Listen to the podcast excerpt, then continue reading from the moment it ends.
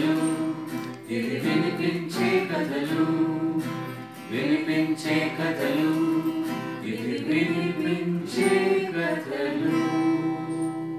నమస్కారం. వినిపించే కథల ఆత్మీయ శ్రోతలకు వెంపటి కామేశ్వరరావు సాదర స్వాగతం. ఈరోజు నేను వినిపించే రెండు వందల ఐదవ కథ VK two zero five doctor Chirravuri Shyam గారి కథ ముక్కు పుడక రచయిత చిర్రావూరి శ్యామ్ గారు వృత్తిరీత్యా వైద్యులు.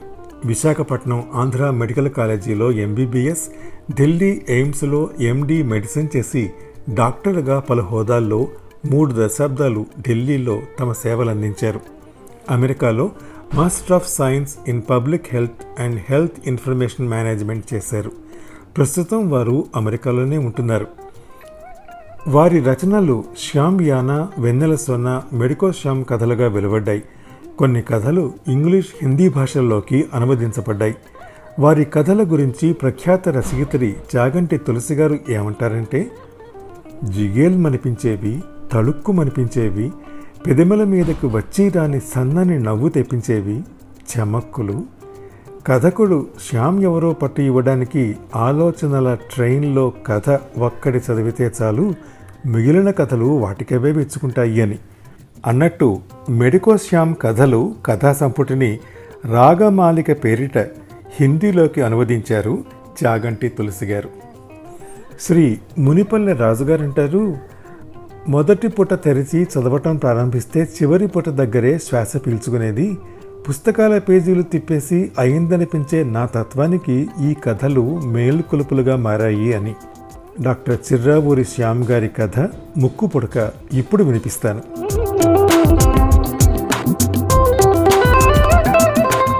ఆరేళ్ళ క్రితం ఆవిడ్ని చూసి ఉంటే ఏమనుకునేవాడినో కానీ ఇప్పుడు మాత్రం ఏమాత్రం చలించలేదు. స్థూలంగా చెప్పాలంటే స్థూపంలా ఉందామె. గుండ్రంగా ఉండే ఆడవాళ్ళలో అందచందాలను అంతగా గుర్తించలేను నేను. వార్డులో నాలుగో నెంబర్ బెడ్ దగ్గరికి వెళ్ళి చూసి వస్తుంటే ఆమె కనపడింది పద్దెనిమిదో నెంబరో బెడ్ పక్కన. చటుకున నా కళ్ళను ఆకర్షించింది ఆమె ముక్కునున్న ముక్కు పుడక. తెల్లని సన్నని ఆ ముక్కు పుడక. మెరుపులా మెరిసిన ఆ ముక్కు పుడక వలన ఆమె ప్రజెన్స్ని గుర్తించాను నేను. విసురుగా వార్డులోంచి నడిచి వచ్చేశాను. కుర్చీలో కూర్చుని ఆలోచిస్తున్నాను. మనుషులు ఎందుకు విచిత్రంగా ఉంటారు? ఈ గుండ్రటి మనిషి ఈ స్థూపాకారపు తెరవ ఏమిటి ఈవిడలోని చొరవ? చుచ్చుకుని పోగలదు చీల్చుకుని పోగలదు. బొమ్మల మీద సరిగా వేయని రంగుల నాగరికత చీర తొడిగిన అనాగరిక వనితలా అనిపిస్తుంది తనకి. అవును ఎందుకో ఆమెకంత అతిశయం? వార్డులోకి వచ్చే చాలామంది పేషెంట్ల మగ అటెండెంట్లని ఆకర్షిస్తోంది ఆమె. నన్ను ఆకర్షించలేదు. అంటే ఆకర్షించే శక్తి ఆమెకు లేదు. ఆడదానికి అణుకువే అందం అంటే కాదనేవాణ్ణి నేను. బిర్రబిగిసి విర్రబిగే వనితల్లో అందచందాల్ని నేను చాలాసార్లు గుర్తించాను. ఆవేశంలో ఎగబిల్చే ముక్కు ఎర్రని కోపంలో ఎంత ఆకర్షణ? అందరూ బుర్ర తిరుగుడు అనేది ఆత్మగౌరవం అనేవాణ్ణి నేను. అణుకువలేని ఆడది అత్యంత చిరాకు కలిగిస్తుంది అని మొదటిసారి గుర్తించాను. అకస్మాత్తుగా ఏ ఆకర్షణ లేని వారిలో అతిశయం వారి ఆకర్షణ అనిపించింది. మనుష్యులు చాలా విచిత్రమైన వాళ్ళు. తమని కని పెంచి పెద్ద చేసిన వారి కంటే ఉన్నతంగా ఎదిగేవారుంటారు ఉన్నతంగా ఫీల్ అయ్యేవారుంటారు. ఉన్నత శిఖరాలను అందుకున్నవారు సరే ఉన్నతంగా తమని తాము భావించేవారు? ఈ అమ్మాయి అనాలో ఆవిడ అనాలో తెలియడం లేదు. ఈవిడ సంభాషణలో తల్లితో తండ్రితో పక్కనున్న వారితో కూడా ఏదో వెగటు తొంగి చూస్తోంది. ప్రతి ఆడదాన్ని కాస్త కన్ను ముక్కు తీరు అన్నీ బాగున్న ఆడదాన్ని ఎవరితోనైనా తండ్రి కాస్త ఖర్చు పెడితే ఎవరైనా చేసుకుంటాడు. ఆ చేసుకున్నవాడు కాస్త గొప్పవాడో మంచి స్థాయిలో ఉన్నవాడైతే ఈ ఆడది తను మొదటిదాకా తిరిగిన ఇల్లు మెరిగిన తీరు మర్చిపోయి తను ఆకాశంలోంచి ఊడిపడినట్టు భావించటం ఆశ్చర్యం కలిగిస్తుంది. కాదు అసహ్యం కలిగిస్తుంది. లేత ఆకుపచ్చ రంగు చెట్ల చిగుర్లు నల్లటి కారుమేఘాలు నీలంగా వెలిగే సాయంత్రాలు మెత్తగా జీరాడే కుచ్చెళ్ళ లాంటి సాయంత్రం వీచే సన్నటి గాలి ఇవన్నీ సుకుమార సుందర సున్నితాంగుల కనురెప్పల నీడలలో కనిపించే కలిగించే ఆహ్లాదం. అతిశయంతో అహంభావంతో అర్థం లేని అర్థం కాని అహంకారంతో మెలిగే ఆడది తెరిచే నోట్లోంచి వచ్చే వాక్ ప్రవాహంలో కొట్టుకుపోయి బతుకు మీద వెగటు కలిగిస్తుంది. ఆశ్చర్యం వేయవచ్చు ఒక వార్డులో పేషెంట్ను చూడడానికి వచ్చే ఆడదాన్ని చూసి ఇంతగా అసహ్యించుకోవటం అవసరమా అని. అసలు ఈ ప్రపంచంలో అసహ్యించుకోవాల్సింది ఒక్క విషయాన్నే అది అసహ్యాన్ని. ద్వేషించవలసింది ఒక్కదాన్ని అది ద్వేషాన్ని. మరి సృష్టిలో సమస్త స్త్రీ జాతిలోని హయ్య గుణాలన్నీ మేట వేసినట్టు నడుస్తుంది ఆ స్త్రీ మరి. రోడ్డు మీద ఎందరు ఆడవాళ్ళని చూడటం లేదు. ఎందరు మూర్ఖురాళ్ళని ఎందరు అజ్ఞాన స్వరూపాలని ఎందరు రంపాలతలని. సంపాలత కాదు చూడటం లేదు. ఎందరు ఆడవాళ్ళు కొత్త కొత్త మూఢ టెక్నిక్లతో మగవాళ్ళతో పోటీ చేయడం లేదు. మరి వారందరి గురించి ఆలోచిస్తున్నామా? ఈవిడ గురించి ఎలా? అనంతమైన సమయంలో రేఖామాత్రంగా మెరిసిపోయే మెరుపులాగా కనిపించిపోతారు కొందరు మనుషులు బిందు పరిమాణ సమయంలో. అనేక బిందువులు కలిసి ఒక రేఖ ఏర్పడినట్లు అనేక మారులు కనిపించి పరిమిత పరిమాణాన్ని సాధిస్తుంది కొందరి పరిచయం. అలా ఏర్పడిన పరిచయం వలన ఆ మనుషులపై మనకు అభిప్రాయం ఏర్పడుతుంది. ఆ అభిప్రాయం చాలా సమయాల్లో సరైనదే అవుతుంది. మన ఆలోచన ధోరణి సరిగా ఉంటే.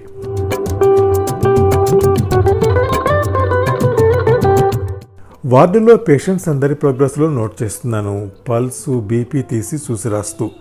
పద్దెనిమిదవ నెంబర్ బెడ్ దగ్గరికి వచ్చాను.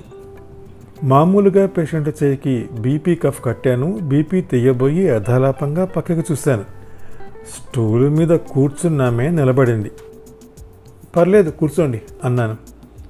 ఎంతైనా డాక్టర్ కదా అంది. అదోలా నవ్వుతూ. బీపీ ఆపరేటర్స్లో పాదర మట్టం ఒక్కసారి కింద పడింది. మళ్ళీ గాలి కొట్టి బీపీ తీసి చూసి రాసి వచ్చేసాను కొందరు మనుషులకి మాట్లాడటం చేత కాదు అనుకున్నాను. ఓ రోజు ఇంజక్షన్లు ఇస్తూ ఉంటే వచ్చింది దగ్గరికి. నాకు పెన్సిలిన్ కావాలి అంది. ఎందుకు? అన్నాను. నాకు గోరు చుట్టు అయింది. వేలు బాగా నెప్పడుతోంది ఇన్ఫెక్షన్ కదా? అంది బొటన వేలు చూపిస్తూ. గోరు వైపు చూశాను. అక్కడ నాకేం కనిపించలేదు. ఊరికే అలా మందులు వాడకూడదు అన్నాను. ఊరికే అంటారేంటి? నాకు గోరు నొప్పి పుడుతుంటే? అంది.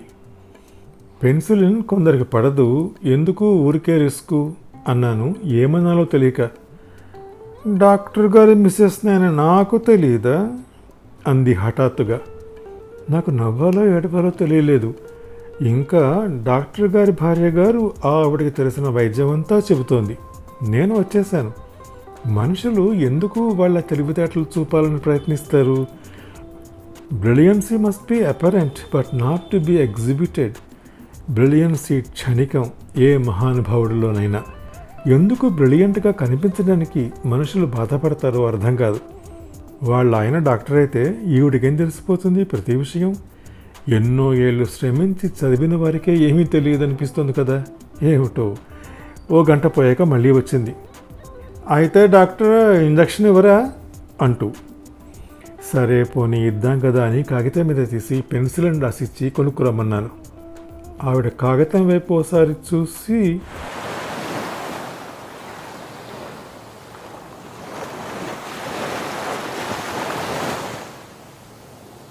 రాత్రి సభ నక్షత్రాలు సభికులు. చందమామ అధ్యక్షుడు. నిశ్శబ్దంగా జరుగుతోంది సభ.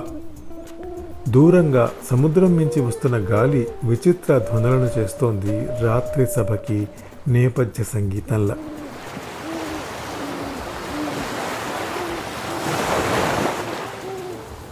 నా పక్కనే కూర్చుంది గీత. కాదు గీత పక్కనే కూర్చున్నాను నేను. ఆ మసక వెలుతుల్లో ఆమె ఎర్రని పెదవులు ఎర్రగా మెరవడం లేదు. కానీ వాటి మెత్తదనం నా కళ్ళ జ్ఞాపకాల్లో మెత్తగా గుచ్చుకుంటోంది. ఎరుపు ఎర్రగా వెలుగుతోంది. కోమలంగా వంగి ఉంది ఆమె మృదువైన ముక్కు. ముక్కు చివరన మెరుస్తోంది సన్నని ముక్కు పుడక. ఆ ముక్కు పుడక పొడి తెల్లగా ఉంది. ముక్కు పుడకకి పెట్టుకునే పొడులు అన్నిటిలోకి అత్యంత అందంగా కనిపించేది తెల్ల పొడి. అస్సలు బాగలేనట్టు కనిపించేది ముత్యం ముక్కు పుడక. గీసిన గీతల్లాంటి వంగిన విల్లులాంటి కనుబొమ్మలలాగే ముక్కు పుడకలో కూడా లాగేసే ఆకర్షణ ఉంది. ఏంటి అలా చూస్తున్నావు? అంది గీత. నిన్ను అన్నాను. అంది. నా కవితల కంటే కూడా చాలా అందంగా ఉన్నావు. గీత పడి పడి నవ్వింది. ఏ ఎందుకంత నవ్వు? అన్నాను. ఆమె మాట్లాడలేదు. మళ్ళీ అదే ప్రశ్న వేశాను. నీ కవితల కన్నా ఎవరైనా బాగుంటారేమో అంది. మగవాడి తెలివితేటలు ఆడదాని ముందు ఎందుకు తెల్లవారుతాయో అర్థం కాదు. నేను రెండు నిమిషాలు మాట్లాడలేదు. దూరంగా సముద్రం మీద పడుతున్న వెన్నెల మీగడ తలకలా ఉంది. నా మనస్సులో మౌనం జలతరంగణిలా మోగుతోంది మాట్లాడడమా మారడమా అని. జీవితంలో గొప్ప కవిత్వం ఉంది. ఊహల్లో గొప్ప సంగీత జరి ఉంది. అవి మాటల్లోకి ప్రవహించకపోవటం నిజానికి విషాదం. కవిత్వాన్ని చదివి విని ఆనందించే మనుషులు నిత్య జీవితంలో ఎందుకు ఒప్పలేరో? నీ మృదువైన కొరులు నిజానికి నా మనసు మోయలేని బరువులు అనుకుంటూ లేశాను. ఇక వెళదామా అంటూ.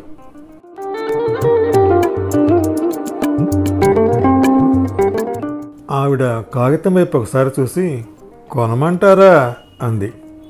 అవును కొనుక్కు తెచ్చుకుంటే ఇంజక్షన్ ఇస్తాను అన్నాను. మీరు ఇవ్వలేరా? అంది. ఎలా? వార్డులో ఉండవా హాస్పిటల్వి? అలా ఇవ్వకూడదు. వార్డులో మందులు హాస్పిటల్ మందులు ఇన్ పేషెంట్స్కి ఇక్కడ ఉన్న వాళ్ళకి మీలాంటి పై వాళ్ళకి అవి ఇవ్వకూడదు అన్నాను. వీలైనంత మేరకి విసుగుని అదిమి. అని వెళ్ళిపోయింది. నిజం చెప్తున్నాను ఇది జరిగి వారమైనా ఆమె ఇంజక్షన్ తీసుకోలేదు.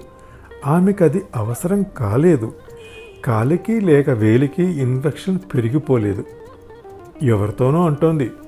డాక్టర్ గారు మిస్సెస్ అన్న గౌరవమైనా లేకుండా అంటూ ఆ పైన నేను రాయలేను. ఊరికే వస్తే ఆరగిద్దామనుకునే వాళ్ళని నేను సహించలేను భరించలేను. నిజానికి ఆమె గురించి నేను ఆలోచించేవాడిని కాదు కానీ ఆమె పెట్టుకున్న ఆ ముక్కు పుడక నన్ను సన్నగా పొడుస్తోంది మరి. సన్నని ముక్కు పుడక సున్నితమైన ఊహ లాంటిది. కానీ కొందరు మనుషులు కొలిమి లాంటి వాళ్ళు కొరకంచు లాంటి వాళ్ళు. ఆ వేడికి ముక్కు పుడక కరిగిపోతుంది ఊహ మాడిపోతుంది. గాలి వీస్తే కందిపోయేలా కనిపించే సున్నితులు ధరించాలి కానీ ముక్కు పుడక. గాలి విడిస్తే కలుషిత వాతావరణం కలిగించే విషకన్యలు ధరించరాదు. బెడ్ నెంబర్ పద్దెనిమిది పేషెంట్కి రక్తం తీసి పరీక్షకు పంపవలసి వచ్చింది. నీడిలు సిరంజి తీసుకుని దగ్గరికి వెళ్ళాను. ఓ చిన్న సీసాలో ఆక్సిలేట్ క్రిస్టల్స్ వేసి కొంతమందిని ఎంత పరికించి పరిశీలించినా కదిలించి కరిగించిన వాళ్ళలో వీసమైన జాలి కనపడదు. అలాగే కొంతమంది ఆడవాళ్ళకి ఎంత బిగించి ప్రయత్నించినా వేయిన్లు కనపడవు బెడ్ నెంబర్ పద్దెనిమిది పేషెంట్ కూతురి నోట్లో మంచి మాటల్లా ఆమె తల్లి చేతిలో వెయిన్లు వెతికినా కనపడలేదు. నా బాధల్లో నేను చెమటలు కక్కుతుంటే పక్కన నిలబడి ఆమె కూతురు అంటోంది చాలామంది పెద్ద పెద్ద డాక్టర్లు చూశారండి లాభం లేదు అని. నేను వెళ్ళి బీపీ ఆపరేటర్స్ తెచ్చి కఫ్ కట్టి గాలి కొట్టి ఓ చిన్న నరం పొంగించి సూదితో రెండు మూడు సార్లు పొడిచి మరీ అలా పొడిచేయకండి కనబడుతోంది కదా అంటోంది. మరీ అంత చిన్న వెయిన్లోంచి బ్లడ్ తీయటం కష్టం నా పాటు నావి అనవసరమైన విషయాల్లో ఆవిడెందుకు పెట్టడం వేలు? రెండు మూడు సార్లు పొడిచి చివరికి రక్తం లాగాను. హమ్మయ్య అనుకున్నాను మనసులో. హమ్మయ్య అంది ఆమె ప్రశాంతంగా. నాకు బర్నింగ్ సెన్సేషన్ రావడం సహజం. అదే జరిగింది.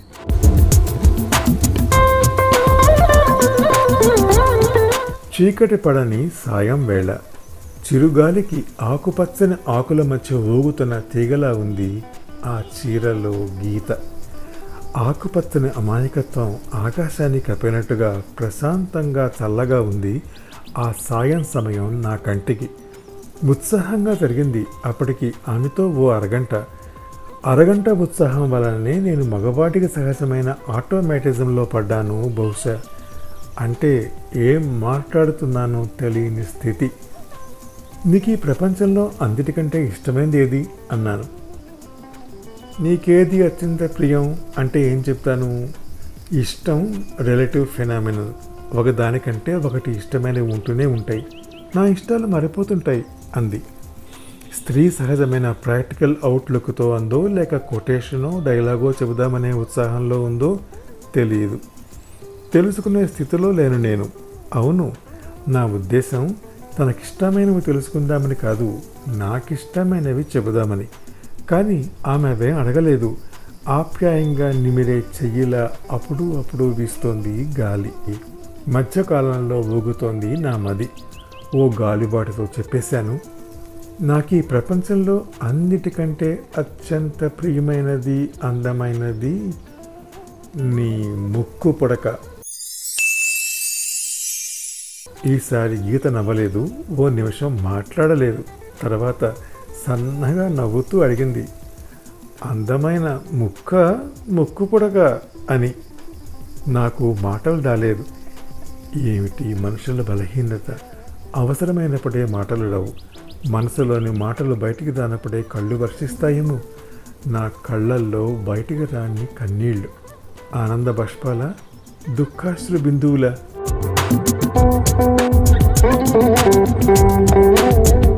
ఆకాశం నల్లబడుతుంది తెల్లబడుతుంది. రంగురంగులు మెరుస్తాయి వెన్నెల కురుస్తుంది వాన కురుస్తుంది వేకువ వస్తుంది చలి వేస్తుంది. రోడ్లు మారుతాయి మనుషులు మారుతారు. రోడ్లు చీలుతాయి మనుషులు విడిపోతారు. గోడలకి వేసిన ఘాటైన సున్నం వెళ్ళ వెలుస్తుంది. సున్నితమైన మనసు పొరల్లోపల దాచిన జ్ఞాపకాల వర్ణచిత్రం వెలిసిపోదు చిరిగిపోదు తొలగిపోదు. ఆ వర్ణ చిత్రంలో అస్పష్టంగా ఉన్న ఓ ముఖం దాని ముందు అందంగా ఉన్న ఓ ముక్కు.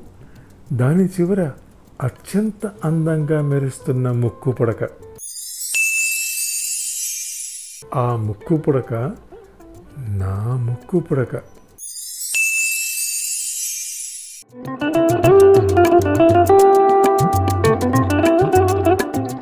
జీవితంలో మలుపులు మరీ స్పష్టంగా కనిపించవు పరికించి చూస్తే కానీ గతాలని నెమరేస్తే కానీ. ముఖ్యంగా వృత్తే జీవితమైపోయిన వాళ్ళకి మార్పులు అంత స్పష్టంగా ఉండవు. వాళ్ళకి ఇష్ట ఇష్టాలను బట్టి పనులు చేయటం కుదరదు. వ్యక్తిగత మానసిక అయిష్టతలను బట్టి కాక వర్తమాన పరిస్థితిని బట్టి నడవాలి. అందుకే బెడ్ నెంబర్ పద్దెనిమిది పేషెంట్ అటెండెంట్ అన్నా తద్వారా బెడ్ నెంబర్ పద్దెనిమిది పేషెంట్ అన్నా చిరాకు పడే నేను వాళ్ళని చాలా జాగ్రత్తగా చూడవలసి వచ్చింది. ఓ రోజు రాత్రంతా నిద్ర లేకుండా గడపవలసి వచ్చింది. కష్టాలు గడవడానికే కన్నీళ్ళు తుడవడానికే. భీకర చీకటి రాత్రుల్లో కూడా దూరంగా వినదలిస్తే ప్రభాత గీతం వినిపిస్తుంది. ప్రపంచంలో అనేక నిజాల జాడలు ఎంత నిజం అనిపిస్తాయి ఒక్కో సమయంలో. అవే మరో సమయంలో నీలి నీడలు అనిపిస్తాయి. ఎంతో ఎండ కాసి వెలిసిన సాయంత్రం ఒక్కసారి చల్లగాలి రివ్వునిపిస్తే ప్రాణం లేచి వచ్చి గాల్లో తేలచ్చు. అదే చలిగాలి వెన్నులోంచి చలి పుట్టించి భయం కలిగించవచ్చు. ఏమైతేనే అప్పుడప్పుడు మనం అనుకున్నట్టు విజయం మనని వరిస్తుంది. అలాగే జరిగింది. పద్దెనిమిదవ నెంబర్ పేషెంటు గండం గడిచి ఒడ్డున పడింది. దూరంగా కొబ్బరి చెట్ల వెనక నీలంగా ఎండలో మెరుస్తున్న సముద్రంలా ప్రశాంతంగా ఉంది వాతావరణం. బెడ్ నెంబర్ పద్దెనిమిది పేషెంటు ఆమె అటెండెంటు నా పట్ల చాలా కృతజ్ఞతని కనబరిచారు. ప్రపంచంలో అందమైన దృశ్యాల్లో కృతజ్ఞతాభరితమైన చూపు ఒకటి. ఆ చూపును చూపుగానే చూడాలి. ఆ మనిషికి అటు ఇటు చూసి ఆ స్వచ్ఛతని శంకించకూడదు. మనం సాధారణంగా క్షణమైనా మైమరుస్తాము ఆ చూపుకి. కానీ కొందరు మనుషులు ఆ మైమరుపులోని ఆనందాన్ని కూడా మిగలనివ్వరు. బెడ్ నెంబర్ పద్దెనిమిది పేషెంట్ కూతురు నా దగ్గరికి వచ్చి డాక్టర్ మా అమ్మని ఎంతో శ్రద్ధతో ట్రీట్ చేశారు. మీ రుణం తీర్చుకోలేం. కానీ ఏదైనా అని ఆగింది. అది నా డ్యూటీ అని ముక్తసరిగా అని ఏ పని లేకపోయినా ఏదో పని ఉన్నట్టు మొహం పెట్టాను. మా సంతృప్తి కోసం అంది. కొందరు మనుషులు ప్రతి మనిషిని తక్కువగా అంచనా వేస్తారు. కారణం? అని లోపలే చిరాకు పడుతున్నాను. పోనీ మా జ్ఞాపక చిహ్నంగా ఏదో ఒకటి అంటోంది. నీ జ్ఞాపకం కూడా నా తల్లి అనుకున్నాను. మరీ మరీ నొక్కి చెప్పడం వలన ఓ క్షణం మనసులో ఆలోచించి పెదాలపై చిరునవ్వుతో పలికాను.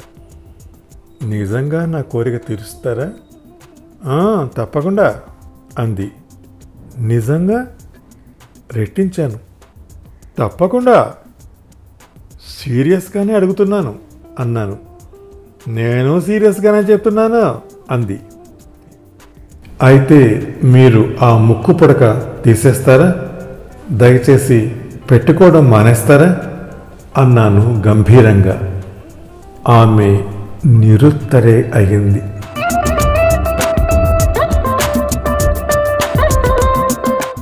డాక్టర్ చిర్రావూరి శ్యామ్ గారి కథ నేను వినిపించే రెండు వందల ఐదవ కథ వికే టూ జీరో ఫైవ్ ముక్కు పుడక విన్నారు. ఈ కథను నేను వినిపించే తీరు మీకు నచ్చితే లైక్ చేయండి మీ కాంటాక్ట్స్కి షేర్ చేయండి మీ అమూల్యమైన అభిప్రాయాన్ని కామెంట్ రూపంలో నాకు తెలియజేయండి. నా వినిపించే కథల ఛానల్కి సబ్స్క్రైబ్ చేసి మీ ఆదరణ అభిమానం ప్రోత్సాహం అందించండి. తప్పక చేస్తారు కదా? నమస్తే. వినిపించే కథలు వినిపించే కథలు.